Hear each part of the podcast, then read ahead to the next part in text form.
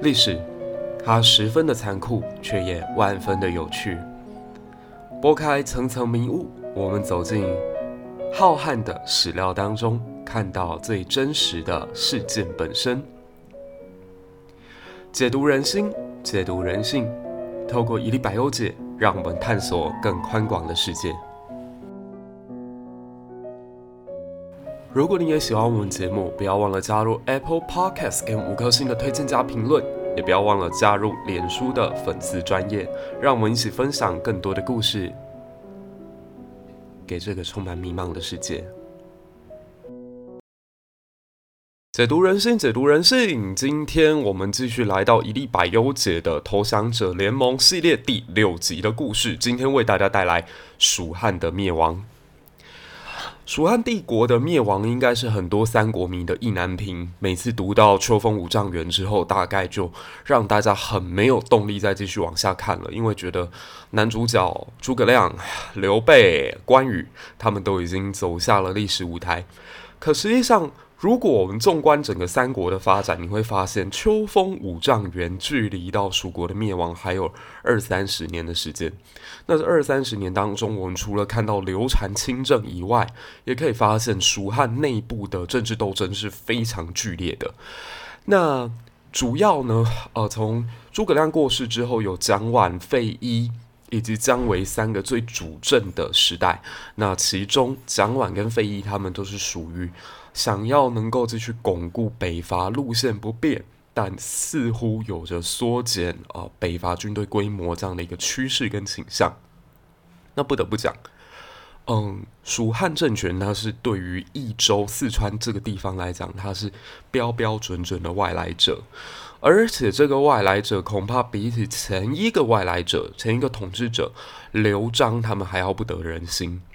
刘璋父子啊，其实，在占据四川之后，就一直有想要当天子的企图。传闻刘焉就是听说了在四川这个地方有帝王之气，再加上听说呃吴家的女儿以后会成为皇后，所以才安排自己的儿子跟吴家去进行通婚。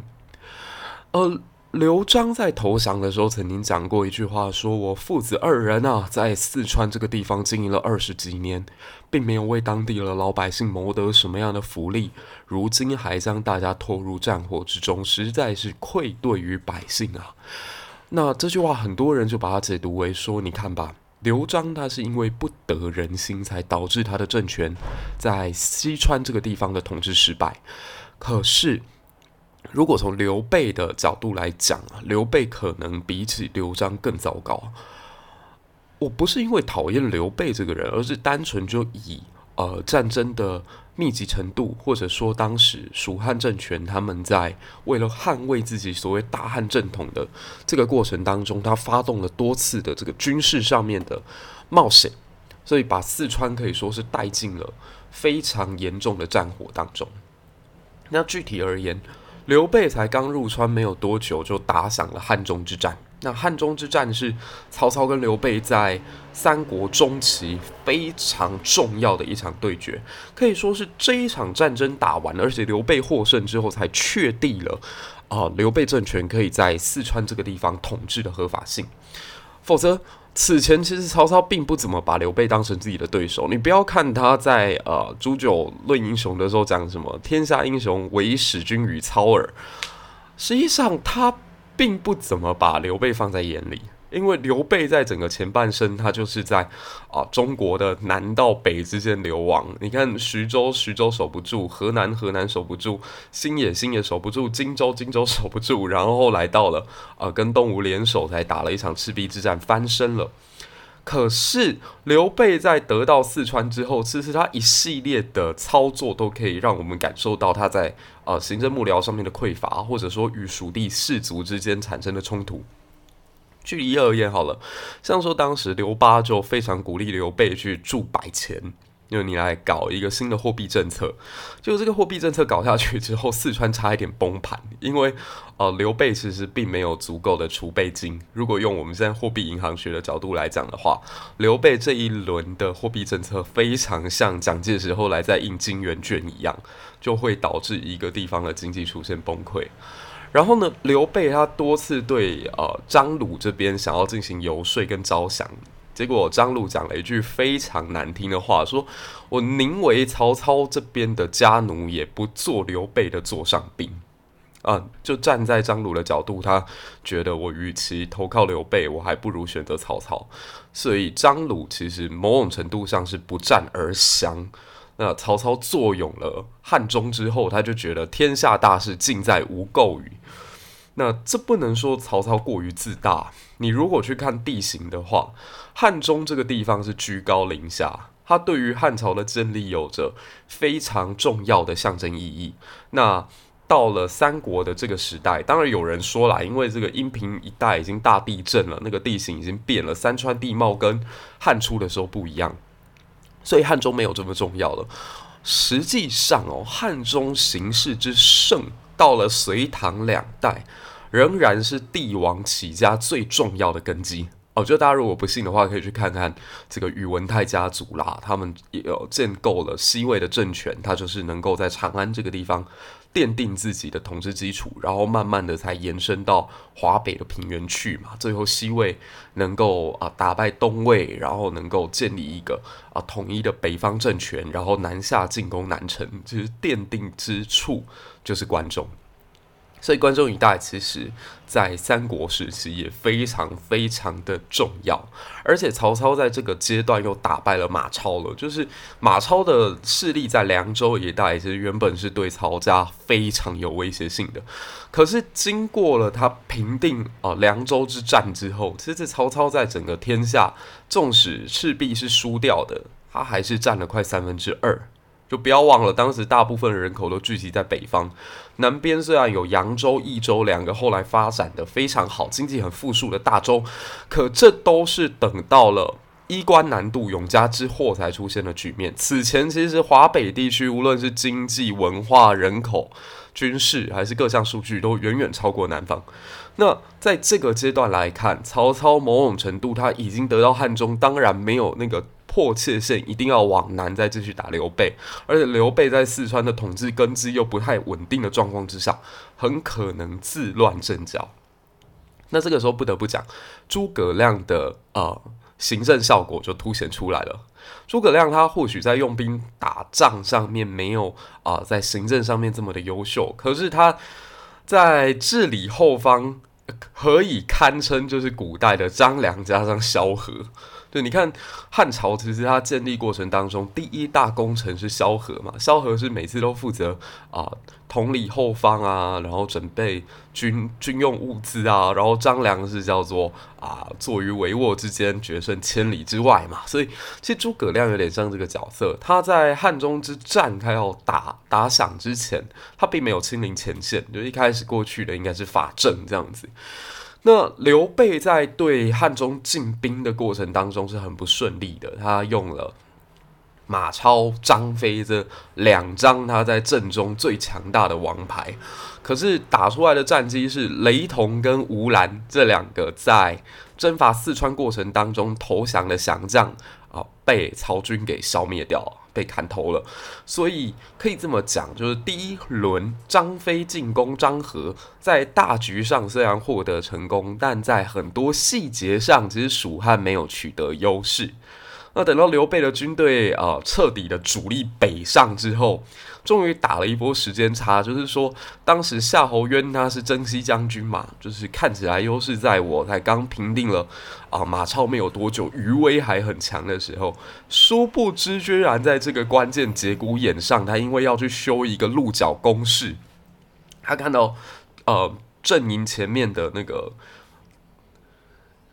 器械需要整修，结果他往前那么一站，然后被法正居高临下看见，就叫黄忠向下冲锋。那最后一战正斩夏侯渊，这是历史上有名的定军山之战。那定军山在打响的时候，就是曹操军队还没有抵达前线，所以刘备当时就做出一个判断，就是汉中已经是我的领土了，这曹操已经没有办法染指了，这样。那经过此仗之后，刘备才算是稳定他在呃四川地区的统治基础，也才有后来三国鼎立这样的一个局势。可是你如果再往下看，刘备打完汉中之战这场他人生当中的封神之役之后，诸神黄昏就到来了，因为没有多久关羽就。啊，兵败相反，那最后在荆州这个地方丢掉了大片的土地，他本人被孙权俘虏砍头。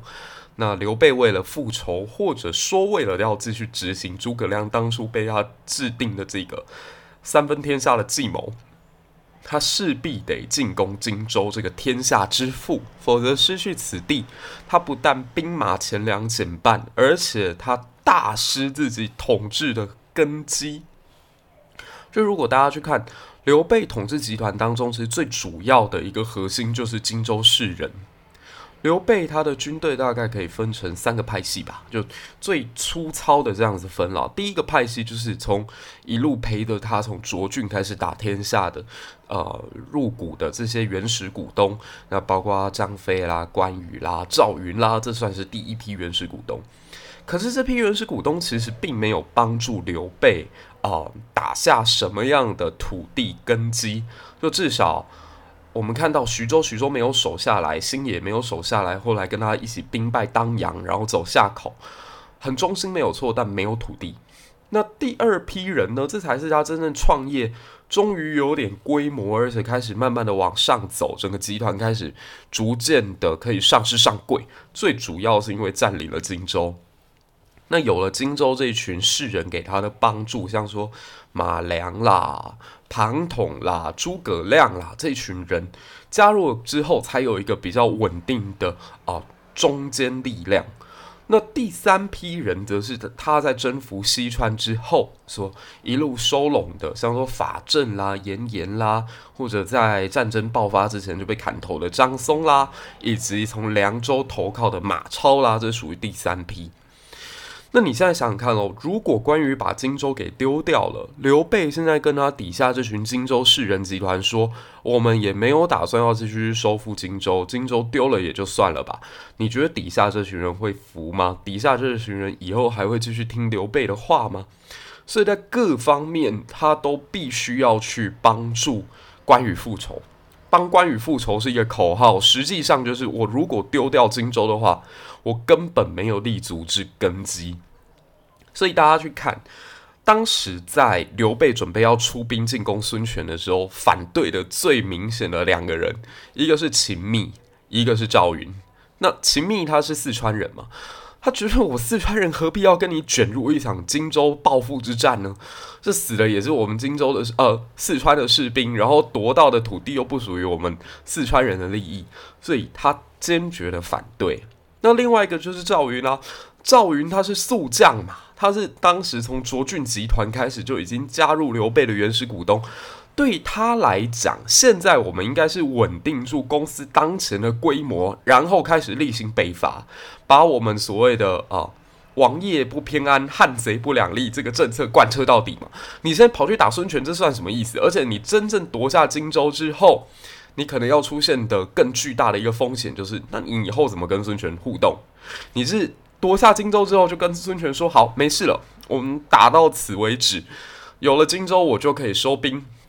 还是因为你喊出了我要帮关羽复仇，所以对不起，汉贼不两立也包括你，我要连你一起打下来。天哪，那南方两个集团打得不可开交，那北方的曹丕不就可以直接坐拥渔翁之利吗？所以赵云非常理性的给刘备的建议就是说，你不要闹了，我们没有那个资本打这场战争，我们就到此为止吧。啊，可是刘备为什么要打呢？就刚刚我们讲的。荆州是他所有的股东当中最具有影响力、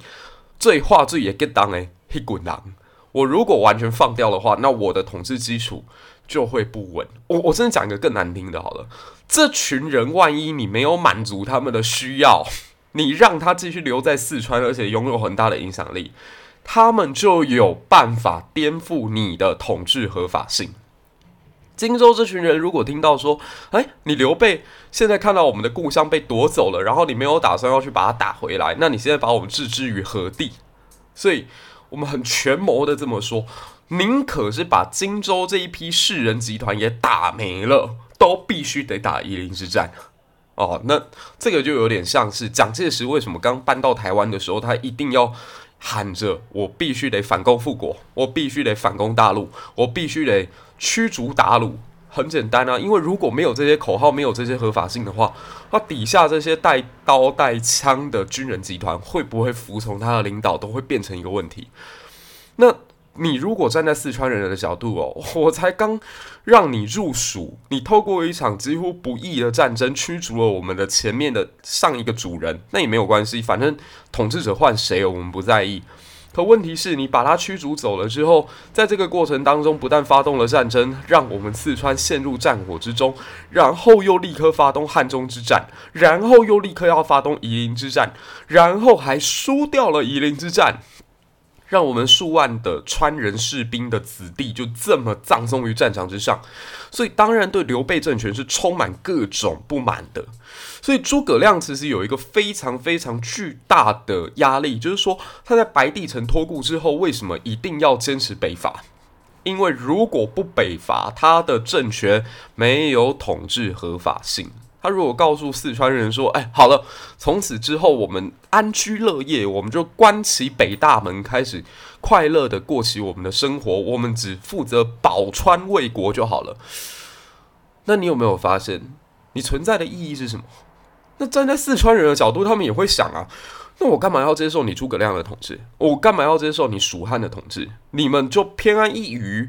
那如果说我要偏安的话，那我是直接选择投降曹魏就好了，或投降东吴也好，因为这两个政权现在看起来都比蜀汉来得更强大嘛。我只要跟他们在一起，不就长治久安了吗？所以诸葛亮他必须要继续贯彻刘备过去所留下一个价值，就是我要进行北伐，唯有北伐才能证明我的政权存在的合理。那至于成败如何，对不起，这一切就是谋事在人，成事在天。能不能完成这个任务，我不知道，可我必须得努力。所以，为什么他要写前后出师表？为什么他要连续发动四次出祁山的战争？因为他要让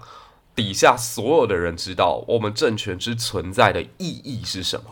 呃，换句话说，在诸葛亮有限度的在财力、物力、人力都还勉强可以支援的状态之下。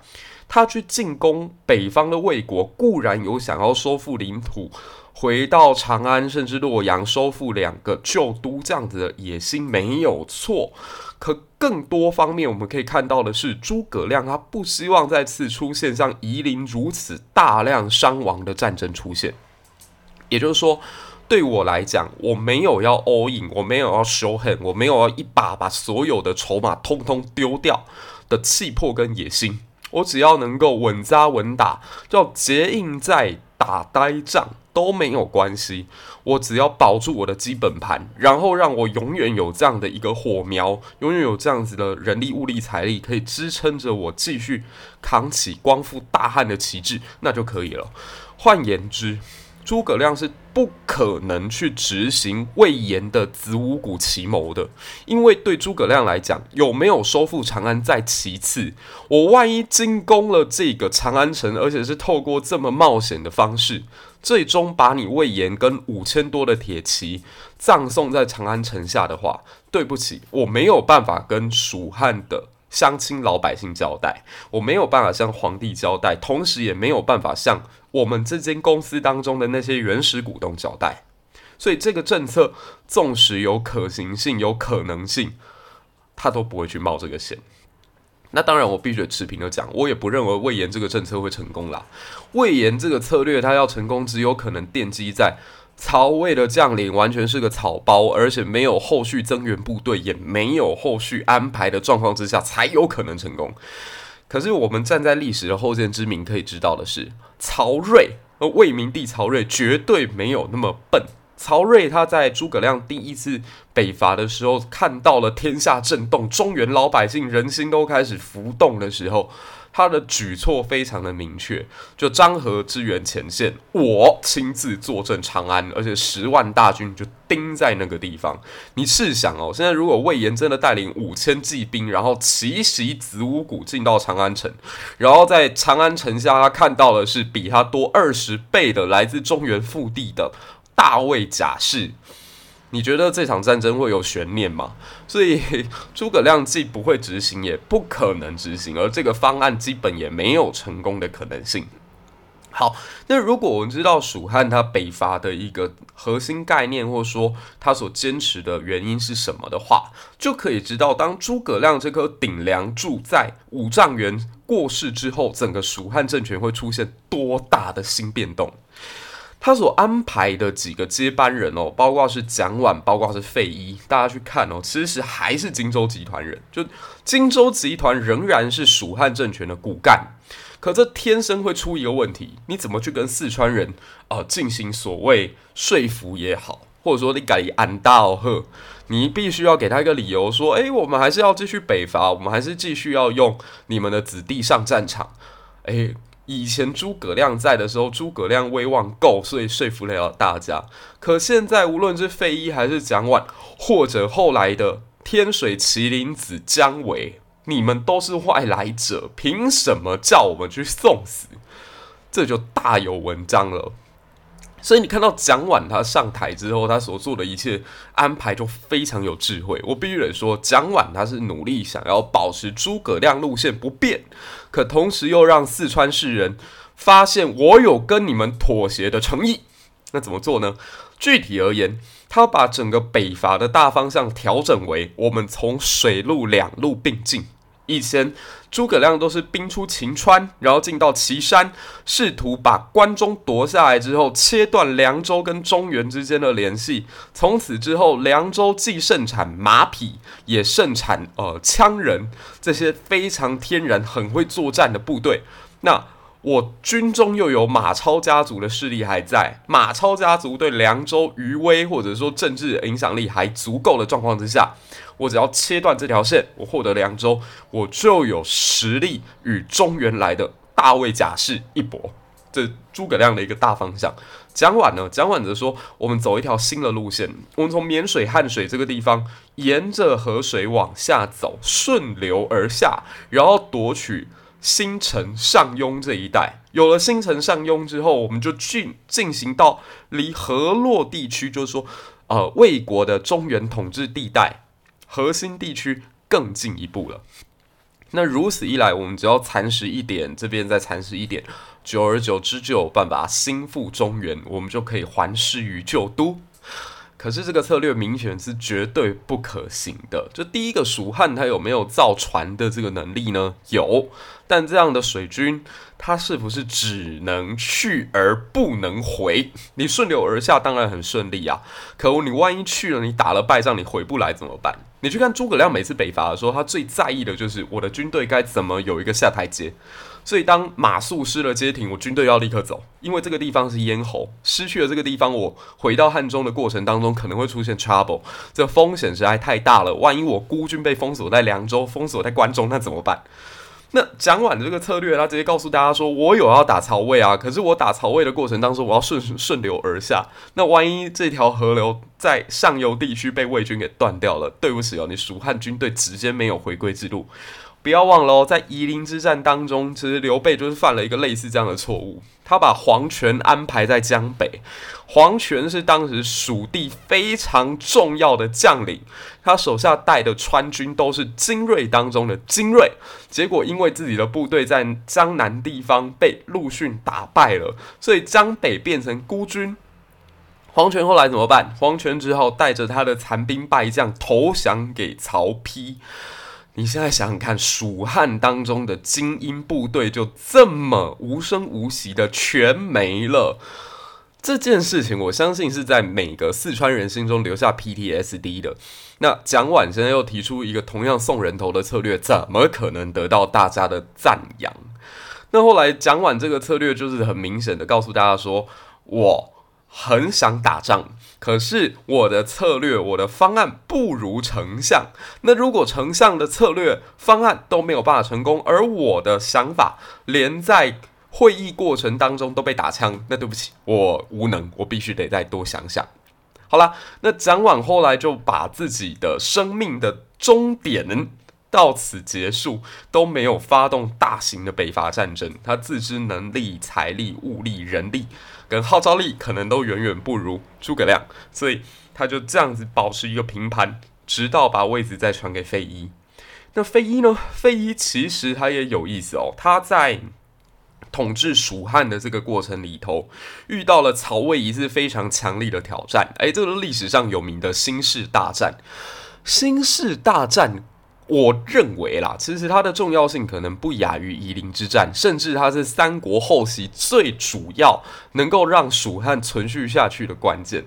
那一年呢，在曹魏朝堂上面，曹爽为了证明自己统治的合理合法性，他在当上大将军之后，决定要来进行一个危险的试探。他想要跟朝堂上面所有质疑他的声音说。我虽然年轻，我威望虽然不足，但我有巨大的战功，所以我要去打当年我的祖父曹操他们那一代人都打不下来的汉中，我要把蜀汉的半壁江山夺到自己的手上，所以他就发动了从洛谷到这个地方进兵汉中的大战略。那这场大仗呢，其实也是曹爽跟司马懿一个非常精彩的博弈啦。就是司马懿告诉他说，这场战争很难打啦，当年曹操啦。这么的英明神武，夺下汉中之后都没有办法越雷池一步，我们怎么可能有办法呢？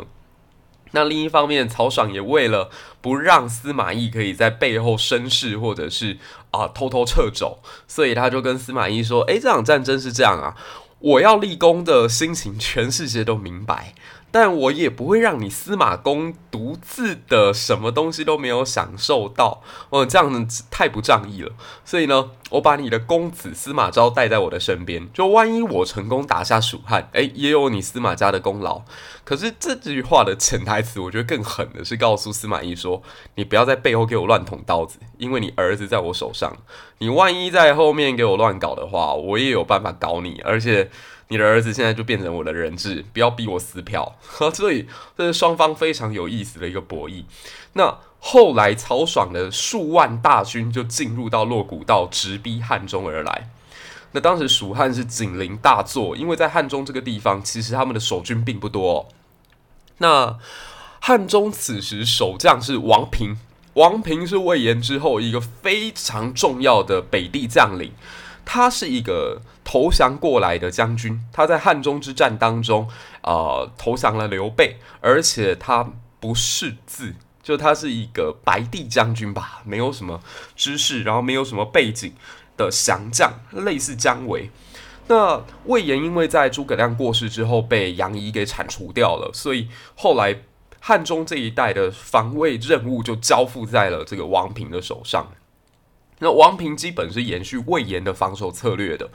当时哦，嗯、在魏延时代，他所建构的一个防御体系是，我尽量想办法透过这么多的关隘，把曹魏大军全部阻绝于境外。就是你要进到汉中可以啊，可是能够走的道路就这么少。你现在想想看哦，诸葛亮北伐很困难，同时曹魏要南征，那也不容易。就汉中基本上对于出去的跟进来的人一样，都是地狱等级的难度，很像婚姻哦，就是在里面的人很想走出去，然后在外面的人很想走进来，但彼此其实都是坐困愁城的状态。那在王平跟魏延两个人都想要把网子扑向外头，然后把敌人阻绝于境外的大战略之下，曹爽的部队在洛谷可以说是寸步难行。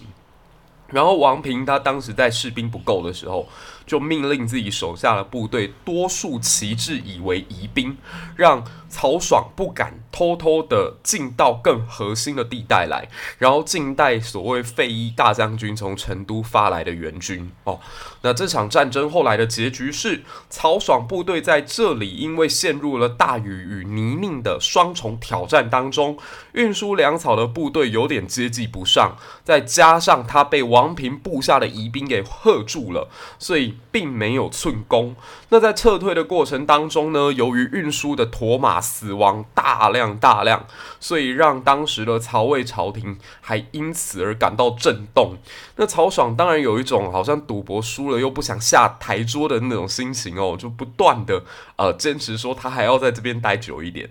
那司马懿就先假仁假义的写了一封信，跟他说：“好啦，曹爽，你知道那就很难嘛。你现在能够全军而还，这还算是有功于社稷。你万一在这个地方丢掉了你的军队，然后把你自己的战功给毁于一旦的话，那对我们国家跟对你个人都不是什么好事啊。”然后，当时曹爽的好朋友夏侯玄也有写信跟他说：“好了，够了，就是在此下去，我们不会有什么好结局哦。曹爽，你还是撤吧。”那这场战争可以说是蜀汉最终能够继续延续国祚二十余年最重要的一个转捩点。那王平经过此役，其实也奠定了他在蜀汉的地位。从此之后，费禕的这个防守网，哎，就可以慢慢的转守为攻。那费禕是重用了谁来进行进攻的动作呢？就你看，费禕他并没有亲自带大军去进攻曹魏的记录，他做到的事情是他找姜维，他让姜维多次呃带领小股部队在整个关中地带去进行军事上面的行动。可是这些行动很明显，他只是要延续诸葛亮路线而已。并没有幻想说我能通过这支部队兴复中原，所以这让当时的姜维也很憋屈，就是他觉得自己是诸葛亮意志的继承者。可是为什么我在朝廷当中得不到重用？为什么费禕好像只是把我当成一个工具人在使唤？他的确啊，你是一个降将嘛，你是一个从凉州过来才没有几年的小伙子。你三十几岁可以掌兵一方，可以独当一面，可以带领蜀汉军队北伐，你已经很不容易了。我们朝廷已经算够宽宏大量了，已经算给你够多机会了。不要抱怨吧，就去吧，这样子。那这个局面后来被一个非常巧妙的事件给打破。这个事件巧妙到让我怀疑过，姜维是不是偷偷的。把拍掉，他似乎做了一个我觉得很难看的动作。就全世界现在都知道，只要费禕在，他就不会允许姜维大规模北伐，不会允许姜维进行更多军事上的冒险。换言之，如果费禕不在的话，是不是姜维就大有可为？那刚好当时曹魏有一个投降蜀汉的将领叫郭修，那郭修因为他的呃这个意义重大嘛，你现在想想看，通常都是。强者的国度收拢弱者的投降者，诶，蜀汉这个弱者居然可以收拢到来自曹魏的将领，这样，所以就封了他一个蛮高的位置哦。结果郭修有一次在宴会当中，居然举起刀子刺杀费祎，而且成功。就来自曹魏的降将居然刺杀蜀汉的大将军，成功。那这件事情震撼了当时蜀汉的朝野。所以，就有人从整个刺杀事件结束之后，谁是最大获益者的角度来判断，谁有可能是真正幕后的凶手。那费祎过世了，最大的获益者，或者说能够拿到最完整军权的人，就是姜维。所以很多人都会怀疑是姜维，我我自己也怀疑过。嗯，不过近期在重新读史料的时候，我觉得如果这件事情姜维所为，有一件事情说不过去，就。姜维他有没有天然的在费禕死掉之后就成为蜀汉实际掌握军权的人呢？哎，我的意思是，当时蜀汉朝堂之上还有诸葛瞻，呃，蜀汉朝堂之上还有严羽，蜀汉朝堂之上还有陈琦，这些人的资历辈分都远远高于姜维啊。所以姜维有没有可能说，我一定刺杀了他之后，我就是最后胜利者？不见得吧。那如果由此论之，我觉得把所有的锅丢到姜维身上是不公平的。但有人在利用姜维，在费禕被刺案之后成为最大胜利者的这个过程当中，有人站在他的背后。好，那那我的猜测啦，就是我刚刚讲到的这个陈奇，陈奇是陈止还陈奇？反正这个人他在蜀汉中后期非常的重要。嗯、他是个佞幸。就是绝对是一个小人，他非常懂得刘禅喜欢什么，想要什么，所以他特别能够跟皇帝刘禅进行沟通。那刘禅当然喜欢这种小人嘛，呃，谁不喜欢小人呢？能够在身边帮自己处理脏事，能够帮自己做白手套，然后又能够完成自己的意志，然后又可以让自己不受骂名，这种人最好用了。所以。陈奇后来就长期的变成刘禅身边一个不可多得的亲信啊，另外一个就是黄皓，但陈奇有一点，他是跟姜维紧密配合的，因为陈奇虽然是小人，但他也必须要有理由去镇住群臣，说：“诶，为什么我现在这样做是对的？诶，因为我在支持姜维北伐，姜维北伐就是诸葛亮的国策，诸葛亮的国策就是蜀汉的顶梁柱，这根柱子不改，这些柱子不倒，我就有办法继续支撑这个天下。”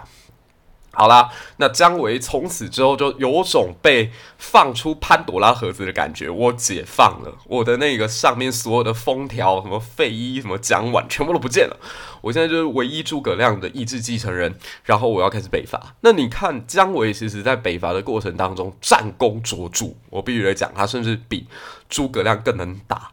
呃，我们之前曾经有一集讲到曹魏的皇帝曹髦。被刺杀之前，找了三个姓王的大臣进行讨论，说我到底应该要怎么样去对付司马昭？不知道大家还记不记得这个片段？那其中有一个大臣叫做王经，这个王经呢，在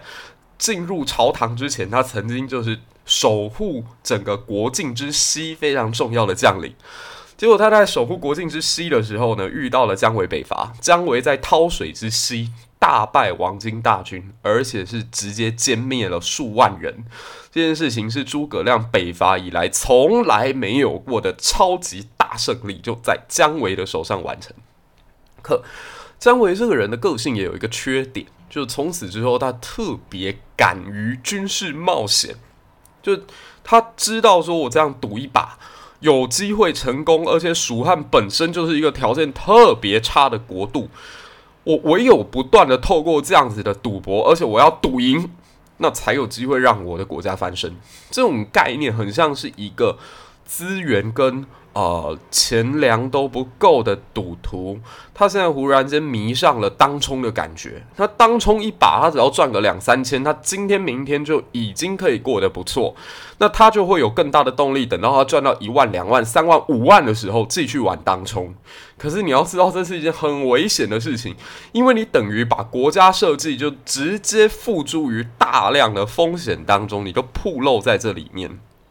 这局这一把赢了是没有错，可是你可能赢的原因只是因为侥幸。像王晶当时就过于轻敌，甚至他也没有想到说姜维的部队有这么巨大的战斗力。哎，好，姜维赢了。可是此后呢，你看到姜维在想要继续扩大战果的时候，张仪这个曾经哦蜀汉重要的将领就跳出来阻止他说：“不要了，够了。”你再继续往下，我们不知道下一步还能不能像刚刚这么顺利。我们见好就收。然后姜维当然是不愿意嘛。那后来的故事我们都知道，就姜维的部队在往前一步之后，在断谷这个地方失败，然后好几万的精锐就这样子没了。所以蜀汉国内就开始出现大量反战的声音。那其中最具有反战代表性的那个 KOL 叫做乔州。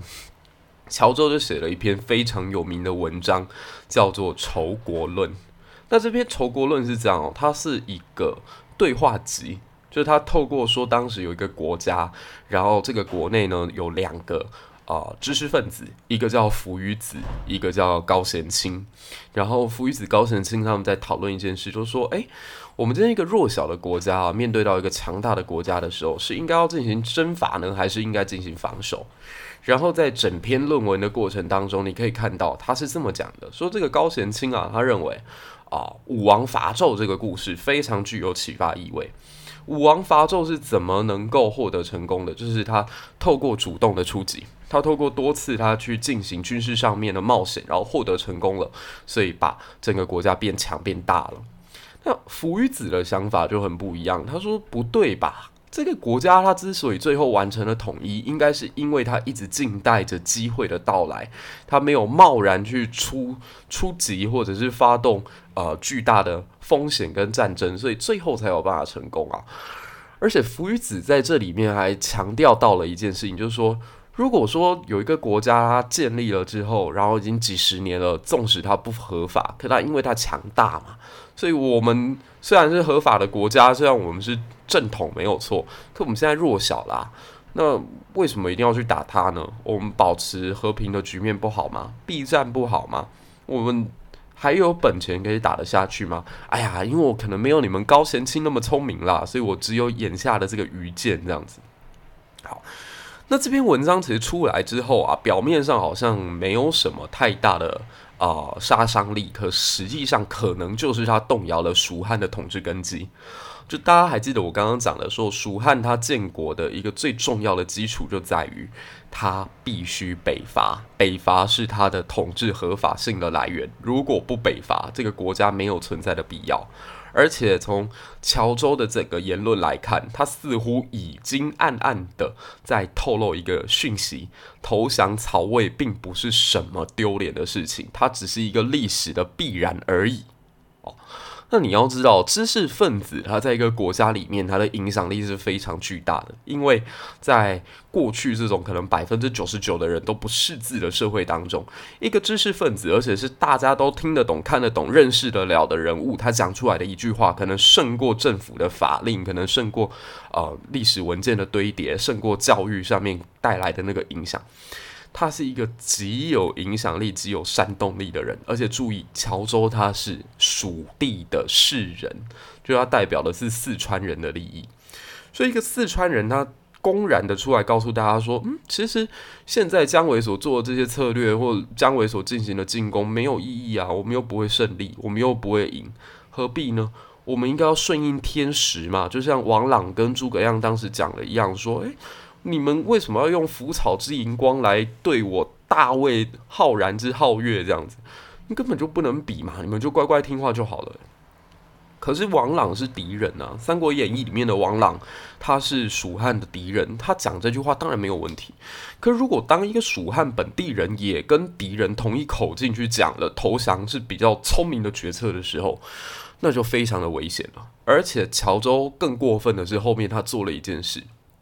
他后来思考了一下，写论文这件事情影响到的是知识分子，可知识分子在任何国家社会它都是稀少的，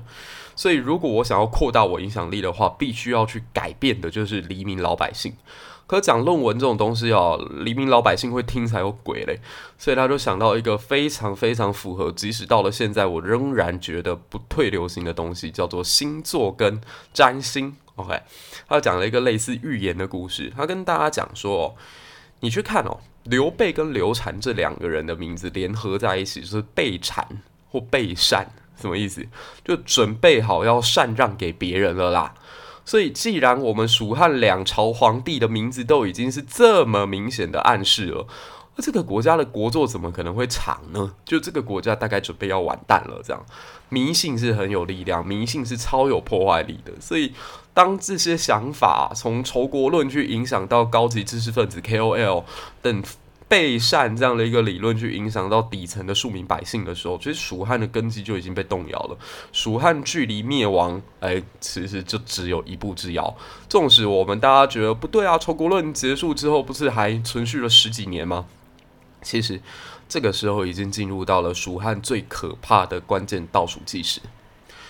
那为什么我在讲投降者联盟的时候会想到仇国论？是因为刚好近期在台湾社会也有不少这种所谓避战投降可以让自己利益极大化的一种论述。甚至哦，我看到了一个我非常喜欢的老师，他特别强调到说，为什么我们要在这个时间点去选择对抗呢？如果真的战争爆发，我们的国军士兵都被屠杀殆尽了，我们再来反抗，应该还来得及吧？到时候我们再来倡导战争，而不应该在此时此刻一定要喊抗共保台、抗中保台这些口号。我看完之后，我只能讲哦，那蜀汉的案例可能很值得大家参考。我们今天不讲二世争功，不讲邓艾、钟会他们怎么样抢进间阁，我们就讲一个片段。当蜀汉的皇帝刘禅决定投降之后，四川成都立刻陷入一场大屠杀当中。那这场屠杀严重到什么地步？关羽家族从此绝后。就当时庞呃庞德他的后代子孙带领军队进到四川，然后他想起了自己的父亲就是被关羽给斩首的，所以他一定要报复到底，最后把关羽全族就屠灭殆尽。你不要忘了，关羽是贵族啊，关羽是大家族。就是如果以统战的角度来讲，西晋政权建立之后，难道不需要关羽吗？或者说曹魏政权他统一了蜀汉之后，难道不需要一个样板？说你看，关家现在在我们的朝堂当中。可对不起，即使你贵如关羽家族的后代，照样逃不了被屠杀的命运。那就更不用讲，呃，其他的王公贵族了。整个蜀汉的世家大族是被经历了一场大屠戮的。乔州跟呃他的这一群所谓的知识分子 KOL，他们或许当年提出仇国论的时候，也不是想要看到蜀汉被屠杀。可对不起，当这样的言论变成一个国内所认可的主流的时候，它所带来的后患，它绝对是无穷的。好，那我们从这一期之后恢复我们的常态更新。那因为我的设备也有所提升哦，希望大家之后可以继续的把节目分享给更多的朋友，让更多朋友可以一起加入我们投降者联盟故事的系列。那魏晋南北朝在进入到蜀汉灭亡的倒数计时，下一集我们会提到二世怎么争功，还有西晋如何建立。我们下一集再见，谢谢大家收听。